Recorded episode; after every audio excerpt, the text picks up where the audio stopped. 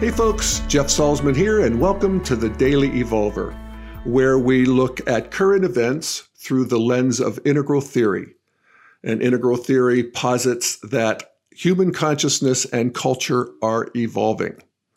And um, if you want to know more about all that, you can go to the theory tab on my website, dailyevolver.com. And you'll also see many years of podcast archives on all kinds of topics. Now, there are a couple things about evolution that really apply to our present moment. One is that evolution tends to happen in spurts. It's like you go along and this accumulates and you get these tensions, and then all of a sudden, a disaster happens, generally something tragic, something changes, shocks the system, and there is a Cambrian explosion. There's just a new thing that opens up and uh, you know creates all kind of beauty, but through painful means.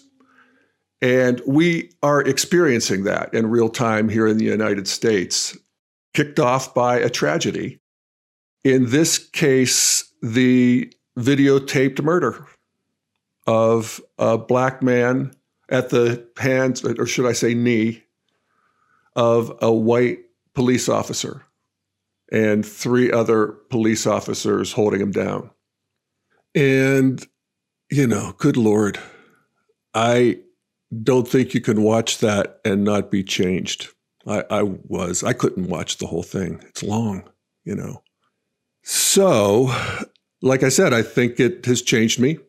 I think it has changed America.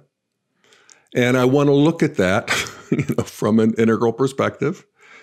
So, just using developmental theory, what this has done has been to make us, me, and I think the American culture in general more green. It's raised our center of gravity into, you know, what we refer to as the sensitive self, the self that wants to see what they've been blind to, uh, particularly when it comes to people who are outside, you know, in your peripheral vision, but suffering. And that's where a lot of us have been. So I'll just use my trajectory. I am a good Boulder liberal, good white Boulder liberal. I have been all my adult life. I hate racism. I feel guilt and shame over American history, over my part in growing up through a conservative uh, milieu in Western Pennsylvania. I feel terrible about the people who are being victimized to this day. I fretted about it. But now I'm fucking outraged about it. And I'm happy to be. I think it's the appropriate response to this. It's like the face of George Floyd is now front and center, not in the periphery anymore. God bless his soul and the millions of people whose souls he's touched. Hallelujah. And I think that's happened for the country, that the whole center of gravity of the culture, culture is lighting up into the green territory. And that is a very good thing. And um, I'm very encouraged by some of the numbers I'm seeing where a Reuters poll yesterday that showed that only 20% of the American population opposes the protests that have followed the tragedy. 20%. 73% support him. I guess there's a few undecideds in there, but you can't see, you don't see those numbers around anything in politics, particularly after a week where, you know, we've seen violence. The headlines are America's on fire, you know, as one could predict. We have the shenanigans of Trump. You know, even with that, the American people are on board with this and they know something needs to happen. And that is a move. Now, some of that will settle back down and you know the balloon will shrink a bit. But you can't unsee what you see. That's just that's thank God. There's a ratcheting up that is a permanent acquisition. Okay, so let's take a closer look and let's start with the 20% of the people who oppose the protests. And of course, Trump would be part of that one way or the other. But I think the more interesting character is the guy who walked across Lafayette Park with him the other night to the church, and that's Attorney General Bill Barr. And Bill Barr is a fascinating example of a man who is modern in many ways, postmodern in some ways, and yet has the heart of a theocrat. And he expressed this in a speech he gave at Notre Dame about a year or so ago. I talked about it on the show. And he sees the world as a titanic battle between good and evil, between God and the enemy.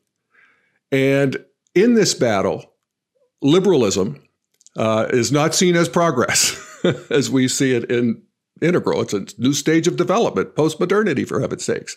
No, to him, it's a regression. Well, the sexual revolution, multiculturalism, particularly religious multiculturalism, is not progress.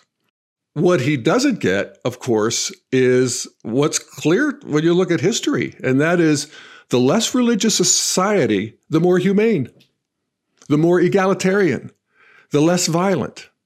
But nevertheless, that's, you know, he represents a vibrant 20 plus, maybe 30% of the population. And then there's Trump. And, you know, I don't know about Trump. I don't know whether he's a theocrat at this point or not. He, he's a growing entity. He certainly played one on TV the other night holding the Bible. Uh, but at his heart, Trump is at the warrior stage, the previous stage, where he's just in it for the fight itself. And, you know, I really honestly hate having to take Donald Trump too seriously, except that he is the president of the United States, apparently. And so we have to pay attention, especially when he talks to the police departments and says, don't be too nice, rough them up a little bit. I'll pay your court costs. And so you have a police and military who are to some degree enthralled with this guy. Now, most police are modern, uh, many are postmodern, but the part that is in it for the mayhem, for one thing, the, the red cops, and even the traditional cops are feeling like they're in a battle for God and country and um, and they have been emboldened by Trump. There's no question about it. And whatever their numbers in the police and military, I think after this week it will shrink, and more importantly, the thinking will shrink because there's been a tremendous blowback from the country, and more importantly, maybe from the professionals within the police and military against this blurring of the line, this war mode that we see in police. Now, fortunately, we've seen a counter trend here too with community policing, where cops live in the communities that they work in and who really do see themselves as protecting and serving the people in it. And resources moved from police and weaponry and tech to programs to help people, kids, addicts, so forth. I saw this in the New York Times a couple days ago. Headline was Why Most Americans Support the Protests. Subhead Never before in the history of modern polling has the country expressed such widespread agreement on racism's pervasiveness in policing and in society at large. And they start with a quote from Steve Phillips, who is a civil rights lawyer. And he says, There's definitely been a seismic shift in the country. He pointed to what might have sounded like a radical demand just a few years ago cutting funding for police departments and redirecting it towards social services. And I think that's just going to go into steroids here now with the uh, Black Lives Matter and the protests and all of this. Here's another paragraph from the article. Lawmakers in Washington have pushed to end a program that sends military equipment to local police departments. And House Democrats have vowed to unveil a sweeping police reform bill by next week.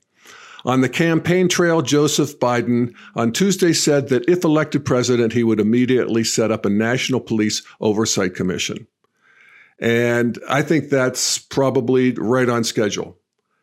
There was an article in Vox that talked about the number of police killings in general is down over 30% in the largest cities, obviously, Minneapolis not included, but also a 22% less incarceration rate.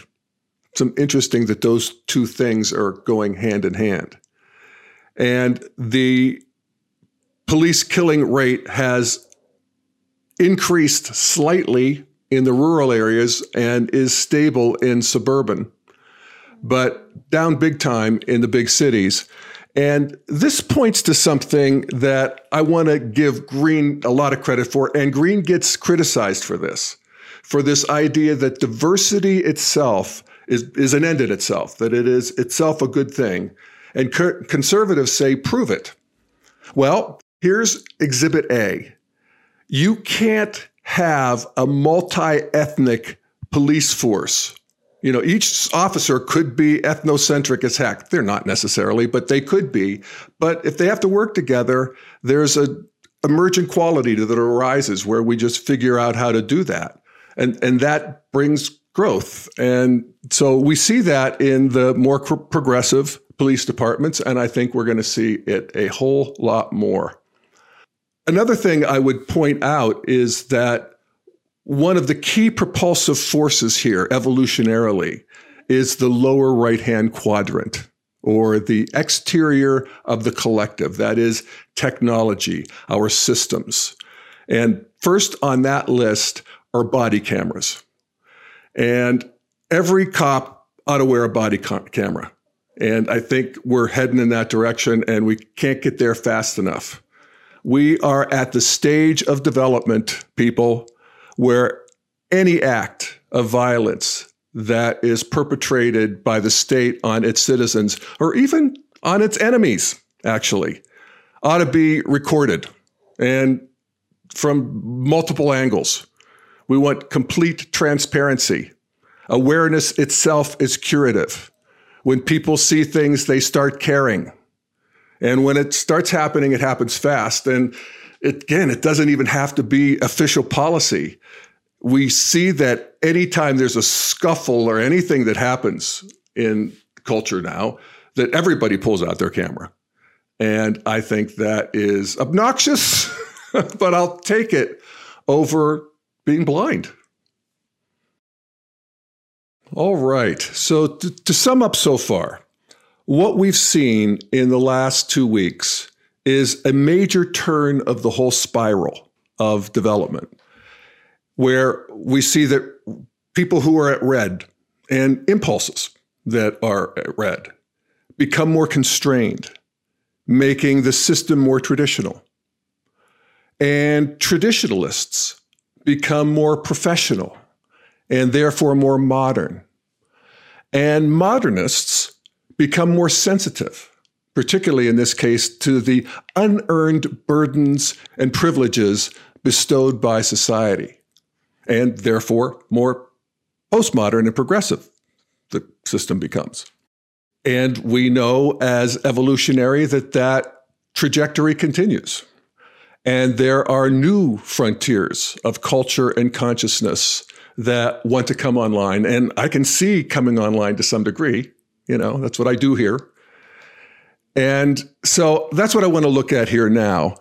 And to do this, I want to turn to two leading African American intellectuals that I've been quite taken by. One is Ibram X. Kendi, K E N D I, and the other is Thomas Sowell, S O W E L L. And they both have great integral sensibilities, in my opinion. And they each come from the two ends of the political spectrum. Kendi on the left is the author of How to Be an Anti Racist, which I guess is flying off the shelves right now. And Thomas Sowell, coming from the right, is the author of a lot of books, but I'm going to focus on his classic Black Rednecks and White Liberals. All right. So let's look at Kendi first. He's written two big books. One is How to Be an Anti Racist, and the other is called Stamped from the Beginning. And what Kendi does is he really brightens green. And let me explain what I'm talking about. one of the ways that we can look at development, and I think at Integral it really becomes essential, and I'm trying to do this myself, is to not see it so much as a new stage that I know includes and transcends the previous ones, but is above it in a linear progression upward, but that it is a progression outward and that it's better to look at the spiral from the top down, where we can see these six stages of development, starting with archaic and tribal and warrior and traditional and modern and postmodern, as the the way you might see a archery target with a bullseye and stages glowing around it. And that integral, this is the radical nature of integral, is that all of that wants to light up and in a way brighter than ever. And so we want to actually continue our progress. As progressives, we want to become more progressive. And that's what Kendi's doing here. He basically dismantles any idea that America is a colorblind society. And that is a principle of modern thinking that, you know, we had the Civil Rights Act in 1964 and discrimination is illegal and we can breathe a sigh of relief that's behind us. We elected a black president, for heaven's sakes, twice. And that's not enough. And it's funny, we know that now. You know, we know there's a whole that, that, that takes care of the exteriors to use integral thinking, you know, the right hand quadrants. But it doesn't do anything. Well, it does, but there's still a whole new project of hearts and minds and karma, actually. I saw an article from Pew Research that in 2009, which is the year Obama was elected, just 36% of white Americans said the country needed to do more to ensure that black people gained equal rights. Just over a third of white Americans thought that we needed to do more. And how quaint is that statistic now? Uh, 10 years old, where we see now that the number of people supporting these protests, despite all of the, you know, hubbub, is 80%. So we're seeing a new resonance around this. And this is where Kendi you know, ha- has an integral move in, in, in, in the sense that he traces the manifestation of racism basically in all four quadrants, you know, systems, laws, culture, the way people think, and comes to the inevitable conclusion when you see something that is, you know, unfair, is that you have to work against it.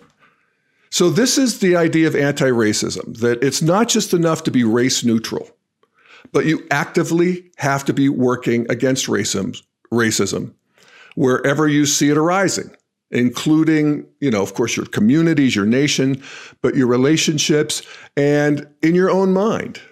Now, I don't recall if Kendi actually ever used the word, but what he's talking about is karma which is the matrix of cause and effect through time, in which we are embedded in all four quadrants, and which is intricate and dense. And so he transmits that, the, this excruciating karmic legacy of racist ideas, of colonialism, of slavery, and it's a tough story, and more than a lot of modernists can bear, probably literally. They can't take it in. But at postmodern, you can't not take it in. You want to take it in. And so Kendi helps us, God bless him, by universalizing racism. He talks about his own story and how he is working in real time to arise out of his racism against whites. And he normalizes that in a way that helps us to see that it's an aspect, excuse me, an aspect of the human condition that can be healed instead of a defect of white people. And uh, even though white people have been the clear beneficiaries.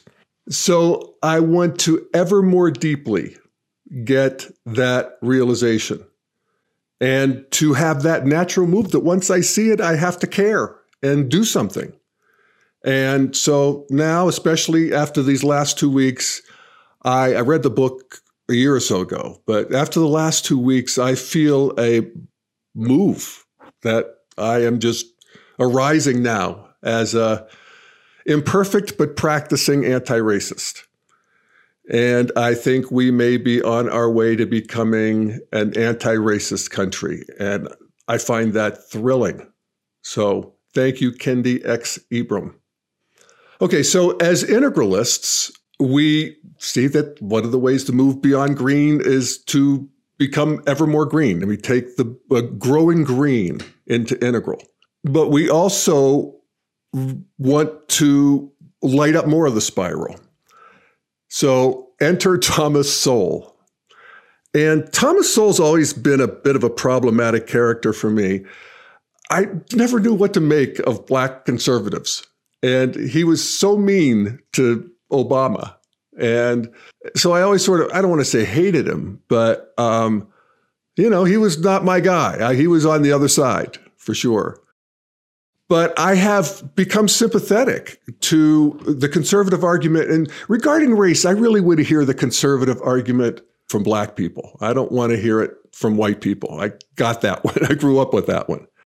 And one of my integral friends, Greg Thomas, who you see on Integral Life, and he's on the Daily Evolver. He has done a couple uh, series with me, one on jazz that is very popular and very wonderful and another on Albert Murray, who is his one of his intellectual heroes and who is a conservative that you know the basic message is I don't want to be a victim of America. I am part of America. I am the fabric of America too, just like you are, no more, no less. Okay, so Thomas Sowell's coming from this vibe too. And he says that the discrepancies between Black America and white America in terms of achievement and outcomes can't be adequately explained by the legacy of slavery. And by keeping it there, we are limiting our options for solving it. And so he brings on this other side of the pole from Kendi. And it's, you know, we often talk about it in integral. If, if you ask a liberal, why are people poor? They'll tell you about the right hand quadrants, the structures of oppression and racism. And if you ask a conservative, they'll talk about character and behavior and culture, the interior quadrants.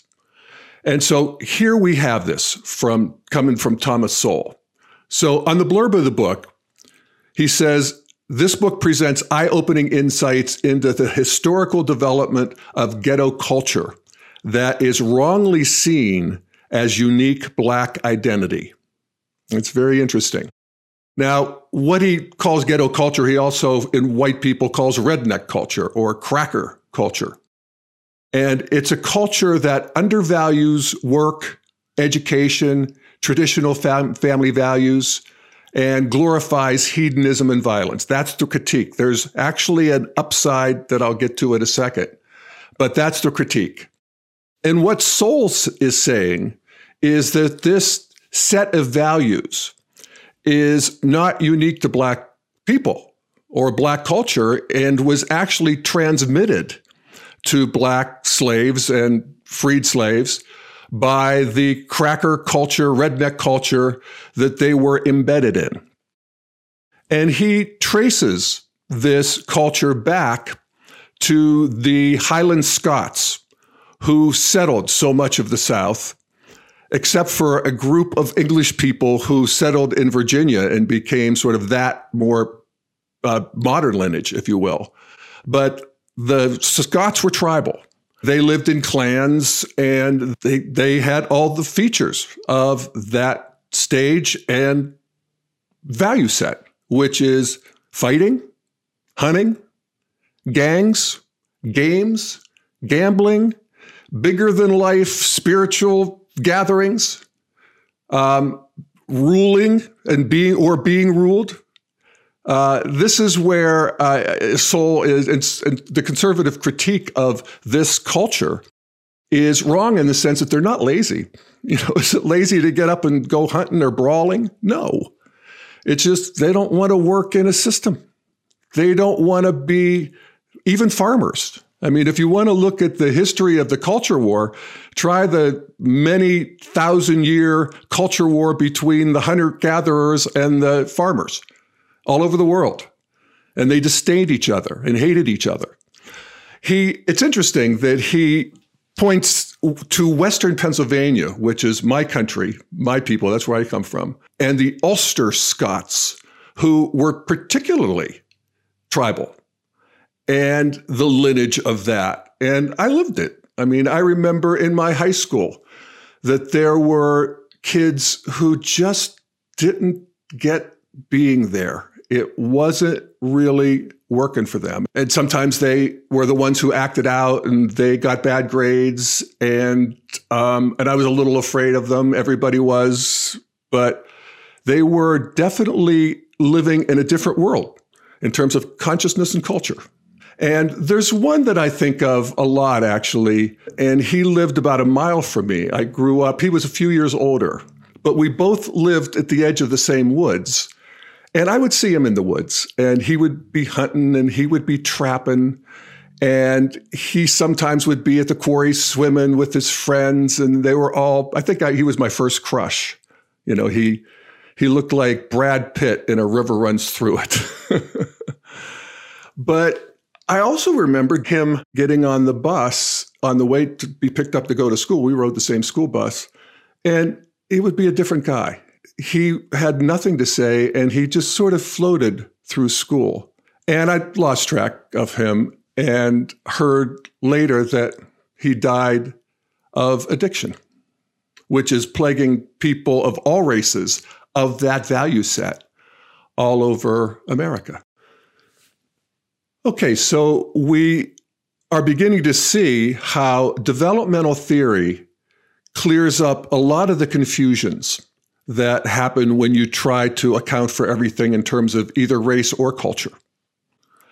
And so, this stage we're talking about, this red stage of development or this value set, is well mapped out in developmental psychology. It's referred to as the pre conventional or egoic stage.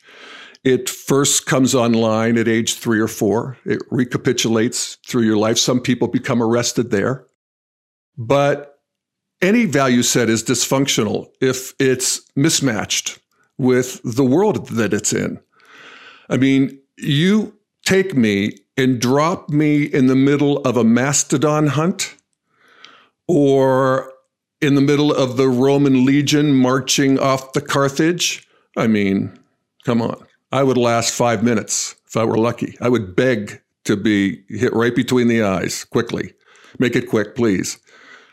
So we, we could see where this value set doesn't work if, for instance, you're 73 years old and you're the president of the United States and you're always talking shit and looking for the next score, the next score to settle. Um, you know, you have a wake of misbehavior and sex and bling and fighting and you know eh,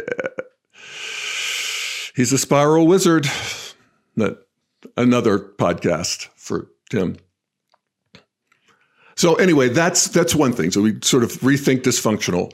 And the second thing is that when we look at black america we see something developmentally that is really quite astonishing.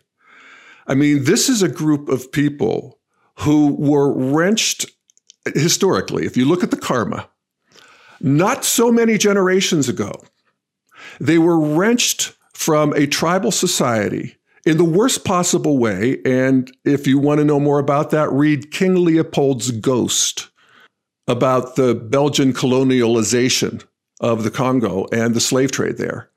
Not for the weak of heart. And so that's karmically still online.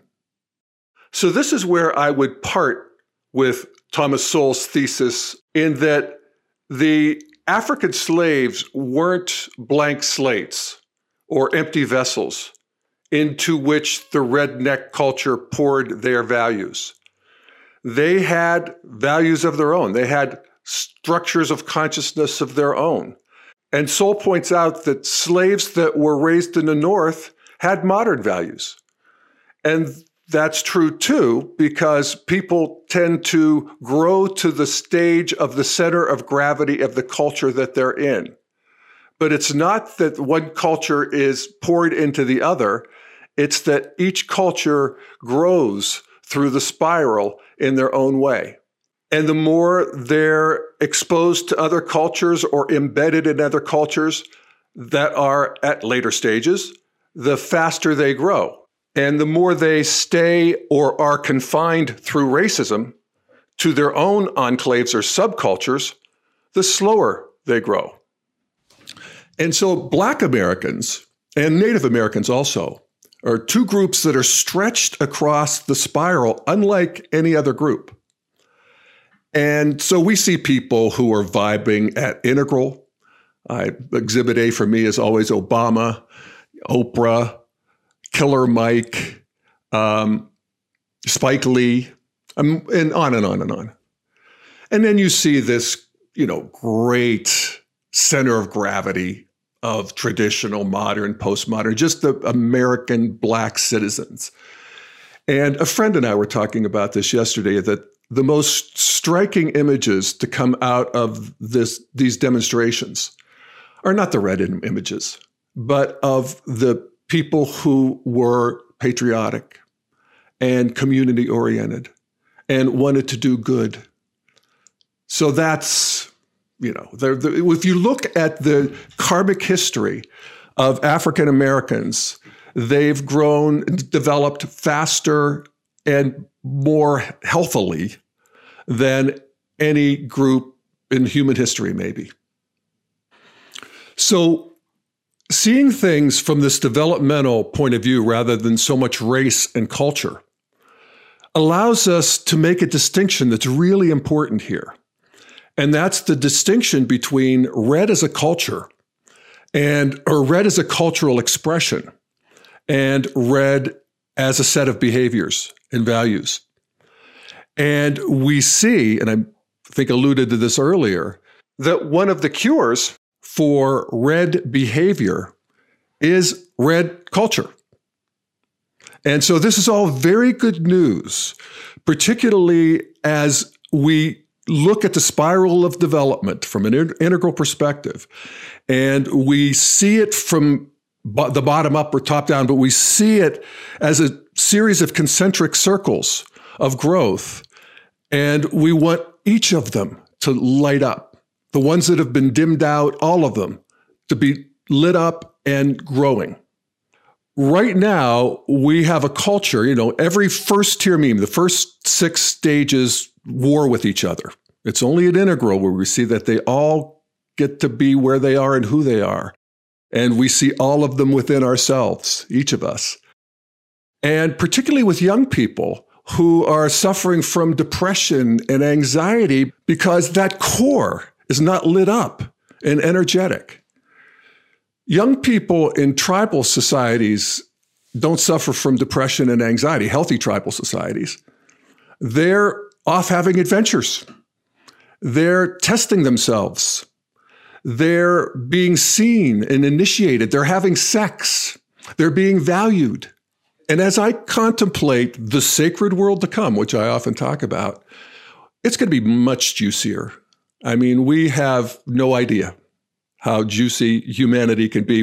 Our subsequent generations, our progeny, are going to look back on us and say, damn, they were repressed.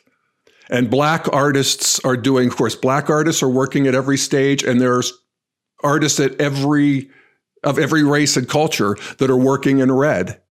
But th- this is a feature, this is a brand of black culture of you know gangster rap and you know don't ask me i'm an old white guy. The music all scares me. But so does heavy metal. And so do um, you know these video games and you know the, all of these again features of red culture that actually help grow and fill out the human psyche. And as an example, I have this song rattling around in my head that a friend of mine sent to me. It's his son who is a teenager and he's gotten into this real old timey Scottish Irish folk music. And it's him doing this song called Whack Goes the Daddy Oh, there's whiskey in the jug. You've probably heard it. I sang it as a kid in choir and you know, I never really thought about it, but last night, I think it was because I'm working on this podcast, it occurred to me that Whack Goes the Daddy O, and I always thought it was this jaunty tune and it's, we all dance and do the jig or whatever. Uh, it's actually about whacking your daddy O. it's actually about hunting down and killing your cheating wife's lover, then having a big slug of whiskey. And you can't get any more ghetto or redneck than that. So maybe in the sacred world to come, we will have school choirs singing Fuck the Police. I don't know, maybe. It even, you know, this vibe, this red vibe is essential. And um, we see it even in high art. I think of one of my favorite poets, Walt Whitman, who is an integral exemplar, in my opinion, and his famous poem, Song of Myself, which is essentially an enlightened ode to egocentrism. And it starts with these lines.